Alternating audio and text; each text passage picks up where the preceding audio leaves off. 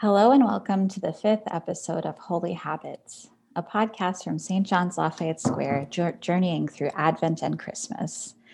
I'm your host, Reverend Savannah Ponder. In these conversations, we explore the disciplines we need to live our faith here and now. This is an exploration into the shape of a life well lived, that is, a life oriented to receiving the gift of belonging to God. Today, I'm with the Right Reverend Chilton Knudsen, the assisting bishop in the Diocese of Washington. She's here today to talk with us about the practice, and in fact, one of the Ten Commandments, even, to keep the Sabbath holy. Welcome, Bishop Chilton. Very glad to have this conversation with you today. Thank you, Savannah. As a way of beginning, uh, is there a particular image of God that's resonating with you right now? The image of God is is drawn from a beautiful sermon I heard preached where someone was talking about the word.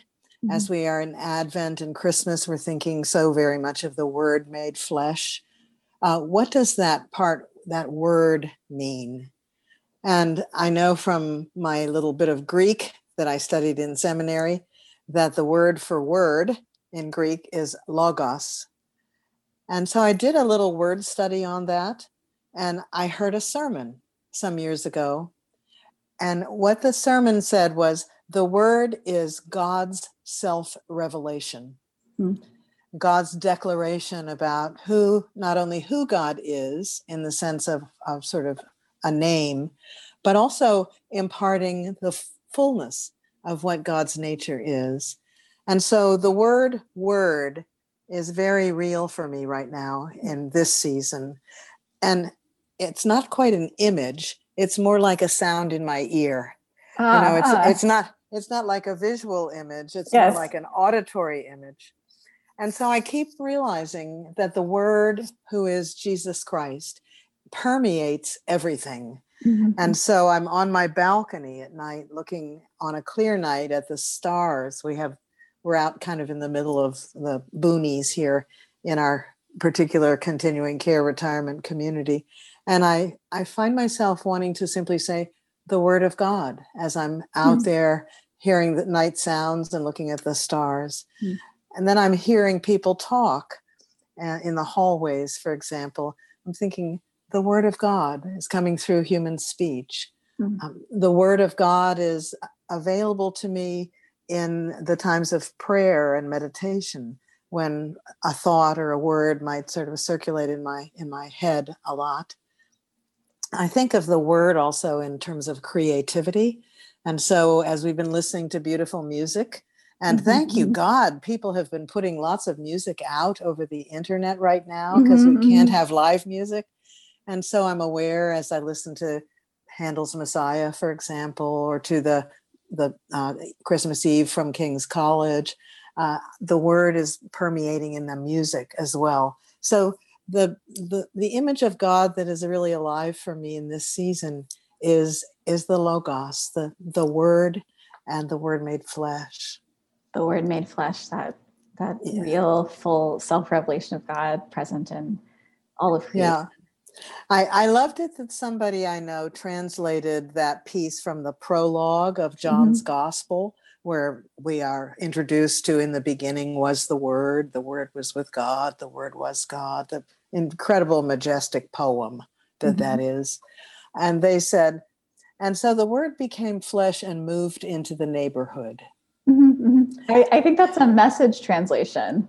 Yeah, I think I think, you're that. right. Yeah, I just I just love that. It it feels so much more intimate and and uh, folksy than dwelt among us.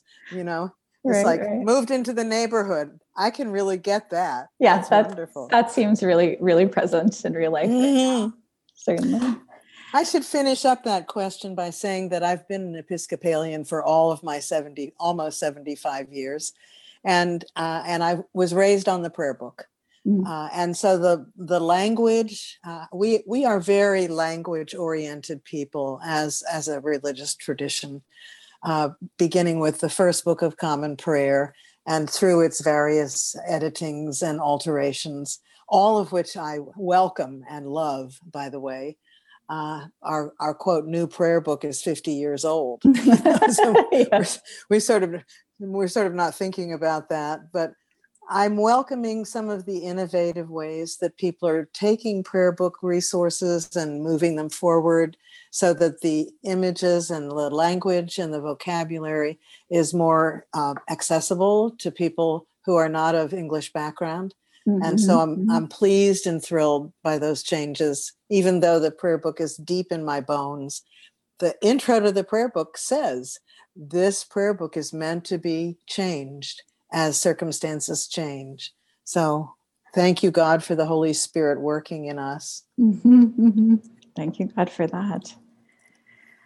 Uh, and so, as a way of beginning talking about keeping the Sabbath holy, if you could describe what keeping the Sabbath is in just a sentence, um, Mhm. just boil it down to one sentence, what would you say? I would say that keeping the Sabbath holy is resting as God rested on the seventh day.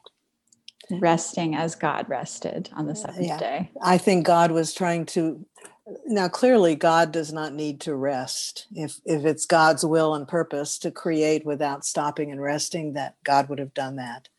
But the words that we have received in scripture denote God who rests. Hmm. Uh, and the resting is not just resting from work, it's also savoring Ah, because God. God, God saw that creation was very good, and on the seventh day, God saw it was all very good. Mhm. So Sabbath keeping is resting as God rests and savoring uh, what one sees and feels and experiences while resting.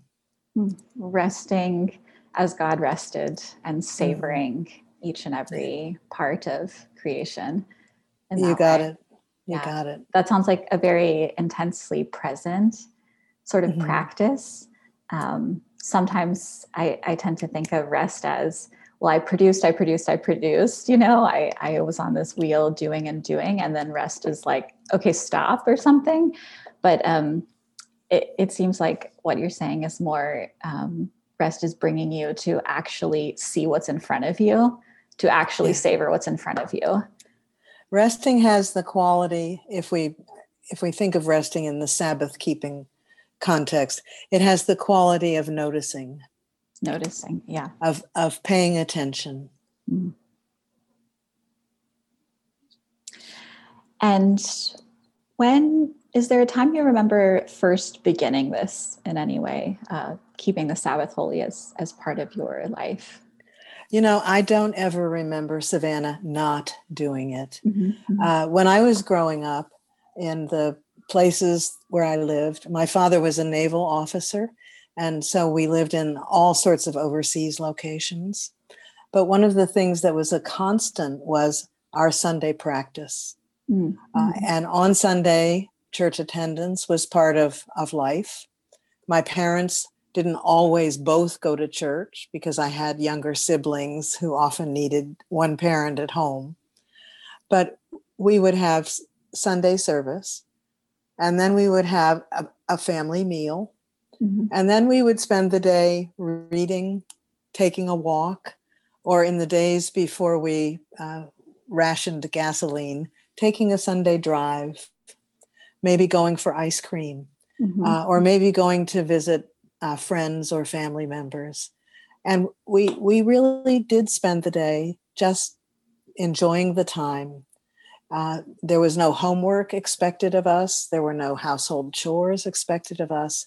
We were meant to just be together Mhm. and uh, and to be enjoying the change of pace.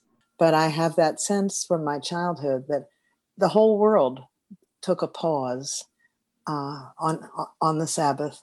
Mhm, mhm. So this came, you know, initially from your childhood, from your parents, making space for both worship and this savoring delight uh, uh, space of just enjoying, enjoying the moment The together. family the family tradition of of the different ways to to enjoy to Mhm. savor the Sabbath. Now, since I've grown, my Sabbath practices have evolved a lot. Mm-hmm. And sometimes when you work on Sunday, as clergy do, you have to find another day that is your Sabbath. So nowadays, ever since being ordained almost 40 years ago, Sabbath for me is on Monday. Mm-hmm. And uh, it's wonderful thing to leave the church I might be visiting and to have the vestry meeting and have all the things that are part of a of a visitation in a parish. It's wonderful to come home on a Sunday night and to know I'm not doing anything until Tuesday morning. Mm-hmm, mm-hmm. That's such a great feeling. It's like I, now I can have my Sabbath. I've also also found that uh, that Sabbath is a is is a notion that you can operation you can operationalize uh, any other time of the week. So, for example, if Monday does have some must actions in it, uh, then I decide, okay, I'm going to put the Sabbath on this day of the week, perhaps Friday. So sa- Sabbath isn't necessarily one day of the week, but it is a it's a consecration of time. Huh. That's that's that's the, the word I was looking for. It acknowledges that there are different kinds of time. And uh, I, am an associate of the Order of the Holy Cross, which is a, a Benedictine order in the Episcopal Church. Mm-hmm. And the Benedictine way is just wonderful about time. Uh, mm-hmm. Uh, not only the rhythm of prayer all through the day, but also the rhythm of study, of rest, and of work. And that's all part of the Benedictine whole. This consecration of time, the rhythms. Yeah. Um, so, right now for you, it's usually one day that you take, that you set aside um, to hopefully not try and accomplish all the things that you need to get done, but to be very present yes. um, in that time. I wonder, um, I wonder for people who just it may not be possible to take an entire day. Um, it, how would you recommend um, perhaps setting boundaries um, to be able to develop uh, a rhythm around this prayer and work and study um, and rest?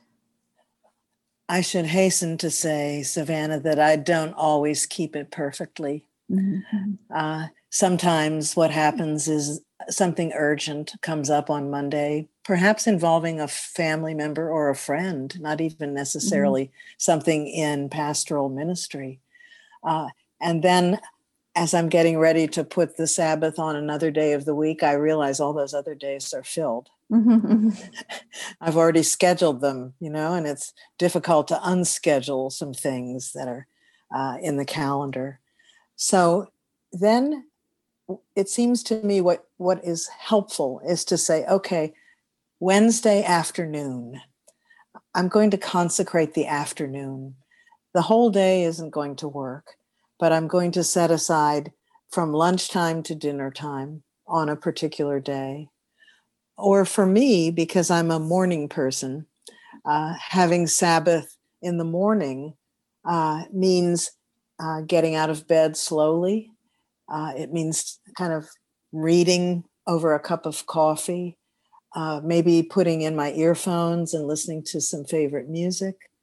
Uh, it may mean taking a walk, but it's possible to declare that the Sabbath is this time to this time mm-hmm. in one's calendar and and to honor the sabbath by observing the sorts of rest that we know god invites us to mm-hmm. Mm-hmm. that's really helpful that um, just a consecration of time i mean i could think of um, days that i called sabbath um, that uh, perhaps i moved through the whole day and uh, really just you know it wasn't um, actually restful. Do you know what I mean? Like mm-hmm, um, mm-hmm. Uh, just sort of zoning out or, or watching TV or something like that, you know? Um, but this consecration of time that involves savoring um, what we have, noticing the gifts that we have, um, that this uh, requires a, a real presence and a willingness to enter fully into the present moment. Um, and one thing that's striking me now, you know, I think, could I take a, a Sabbath one hour, right? Like mm-hmm. one hour that I actually consecrate um, as time, time for actual Sabbath, um, for for real rest and and renewal. Right. Um, well, let me urge you to think that through and put that in place if it sounds like it's appealing to you. Mm-hmm. And to everyone who's listening from wherever you are and whenever you're listening, uh, I would urge you to think that Sabbath is different from checking out. Mm-hmm. You know, uh, checking out is something we need to do. Uh, we need to slow down. We need to, you know, zone out, uh, check out. Uh, Sabbath is not that. Mm-hmm, uh, mm-hmm. Sabbath is a is a deliberate uh, kind of use of time uh, to to savor, to notice, to be present. So if you take a walk on the Sabbath, the the invitation of the Sabbath is to smell and listen mm-hmm. and mm-hmm. see and pause uh, and allow your senses to be very awakened. Uh, a walk any other time might be just for the purpose of getting from here to there, uh, or uh, for the purpose of getting some exercise. But a walk in Sabbath time uh, is a real exercise in appreciation, mm-hmm. in noticing, in allowing your eyes and ears, the feeling of your feet walking on the earth, to allow those things to be very vivid for you. Mm-hmm. mm-hmm. As you're saying this, I'm wondering how this might relate to worship. Um, mm-hmm. That this Sabbath practice in everyday life, um, in daily life, just noticing, being present, savoring the good gifts of uh, creation and of relationships and and everything around you. Um, seeing the Word made flesh in mm-hmm. um, stars and in people and everything else um, is a kind of um, participating in God's rest, right? Is a yes. is a kind of um, worship, and I, I wonder how um, how our worship um, of God, like in a in a formal and communal way, uh, relates to this this Sabbath savoring of life. You've got me thinking now about worship, Sabbath, and and how they're they they interlock. Mm-hmm. Oftentimes, uh, corporate worship, to kind of narrow the focus a bit, corporate worship uh, has about it a different kind of. Uh, it's a very relational experience uh, for me. Uh, it's one of the things I really miss as we're not mm-hmm. together and worship regularly. Uh, and so it has about it a delighting in relationships, uh, in people, uh, noticing people. Uh, the longer the years go by that I am leading worship, I'm realizing how much I pay attention to people who are in worship. And I sort of, I'm an extrovert, so I draw energy from other people. And so I, I kind of notice what sort of energy they have. Are they sad? Are they joyful? Are they pensive? Mm-hmm. And when I can, I try to respond to what I what I experience uh, as people are kind of in their energy space in worship. Mm-hmm. It's not. It feels. It feels like work to me, uh, not in a bad sense, but it feels to me like I'm I'm doing what God called me to do, Mm-hmm. And uh, and I'm paying a kind of focused pastoral attention, as well as the attention we pay to the movement of the liturgy uh, as it goes by. When I'm in the pew, uh, worship can be a very Sabbath-like experience for me because I, I am not upfront and responsible, uh, mm-hmm. and so I welcome those opportunities but i also i love the fact that god called me to be a person who leads worship who leads the community in prayer and worship and praise mm-hmm. so the sabbath sabbath has a, a, a bit of worshipfulness to it but i hadn't equated and you're not asking me about equating them but i hadn't really connected worship and sabbath keeping in quite the same way Hmm. Sabbath keeping feels to me like I, I have, uh, I, I'm not responsible for anything except noticing, participating, savoring, experiencing gratitude. Mm-hmm. Mm-hmm. Yeah, that's that's really helpful. I mean, one thing I'm thinking about as you're saying all of that, um, especially as you, um, I'm yeah, I'm surprised to um, hear you talk about like noticing and worship the other people, especially um, mm-hmm. that are there, and it, it, makes me think of like lots of times that I've had worship in the round um, in some way, yeah, um, and yeah. how it, it's both. you know, turning toward God and also these other people that are uh, I guess, icons of mm-hmm. of God, right? Like um, that we are in some way windows into um, the heart of God if if we're willing to uh, be in that um, sort of a savoring space of people, you know. Um, mm-hmm. And yeah, I wonder. Um, hmm, I wonder how um, practicing Sabbath for a short time, right? Setting aside a specific time. Mm-hmm. Um, how do you see that drawing um, us into our life as a whole? Um, what kind of a, because it seems like a disposition in a sense, um, a disposition of, of Sabbath keeping. How does that draw us into um, a different disposition to savor all of life? Yes uh, one hopes that, I hope, that the practice of public worship when we're around other people uh, reminds us of, of realities that our, our faith imparts to us and holds up for us. It isn't only that we go to worship to be edified and, and informed and formed, but it's also we go to worship to remember uh, to remember whose we are, mm-hmm. to remember what has been done for us in the goodness and graciousness of God, uh, to remember that the Word was made flesh and dwelt among us, mm. moved into the neighborhood. Uh, so we also remember things uh, in worship that we, we just hadn't really forgotten. We just weren't thinking about them at the time. And so we come to worship to kind of be remembered. And then the other way that we understand remembering is that we become members of one another. So we are remembered mm-hmm. together in worship as well.